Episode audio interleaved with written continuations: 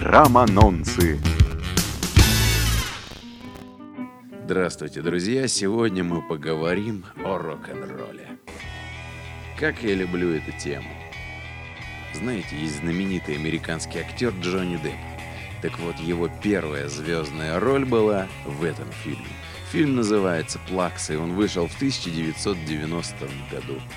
Это мюзикл о рокобильном подростке Край Бэйби, который помимо того, что курит и водится с дурной компанией, еще и прекрасно поет рок-н-ролл.